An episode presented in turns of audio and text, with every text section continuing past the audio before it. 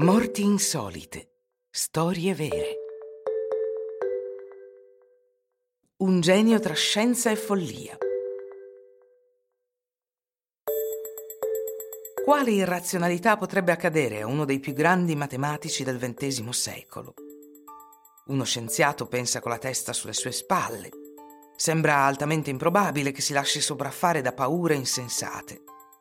Eppure è quello che è successo a Kurt Gödel, un teorico dell'incompletezza matematica che credeva nell'esistenza degli angeli. Si lasciò morire di fame piuttosto che mangiare del cibo che pensava fosse velenoso.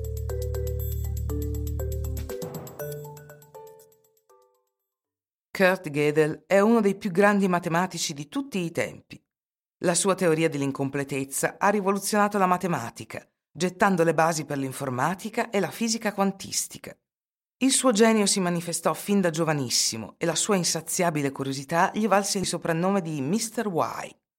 Non smetteva mai di interrogare il mondo e la natura per capire come funzionavano. Aveva anche studiato filosofia.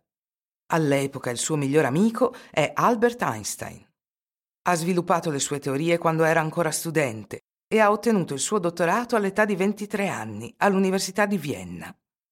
Ai tempi era un luogo di fermento scientifico portato dai pensatori studiosi riuniti sotto il nome di Circolo di Vienna. Ma questo scienziato rigoroso covava in sé il demone della paranoia. Nato nel tardo impero austro-ungarico, soffriva di un problema di identità fin dalla più tenera età. Tedesco, ceco. Scelse l'Austria nel millenovecentoventitré e poi gli Stati Uniti, dopo la Seconda Guerra Mondiale. Nel millenovecentotrentasei l'assassinio di uno dei suoi insegnanti da parte dei nazisti gli provoca un esaurimento nervoso che lo porta a frequentare diversi istituti psichiatrici. L'annessione dell'Austria da parte della Germania aggravò la sua condizione. Paranoia, ansia e depressione trovano terreno fertile in questo giovane dalla salute fragile. Saranno i suoi compagni inseparabili. La sua salute mentale si deteriora anche se non gli impedisce di rimanere uno scienziato brillante. Alla fine della sua vita, Kurt Gödel è convinto che qualcuno stia cercando di avvelenarlo. Non mangia nulla che sua moglie Adele Nimburski non abbia assaggiato prima di lui. Ma Adele, sei anni più grande di lui, si ammala e deve essere ricoverata per sei mesi.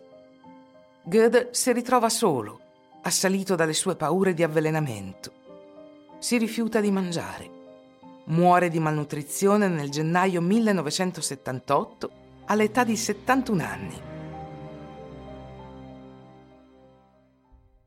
Il rapporto del medico legale specifica che pesava meno di trenta chili alla sua morte.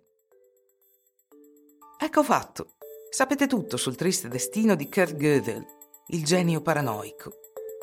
Non si può raccomandare troppo di mettere in prospettiva le proprie paure e fobie. Perché cosa c'è di più ridicolo che morire di fame accanto a un piatto pieno?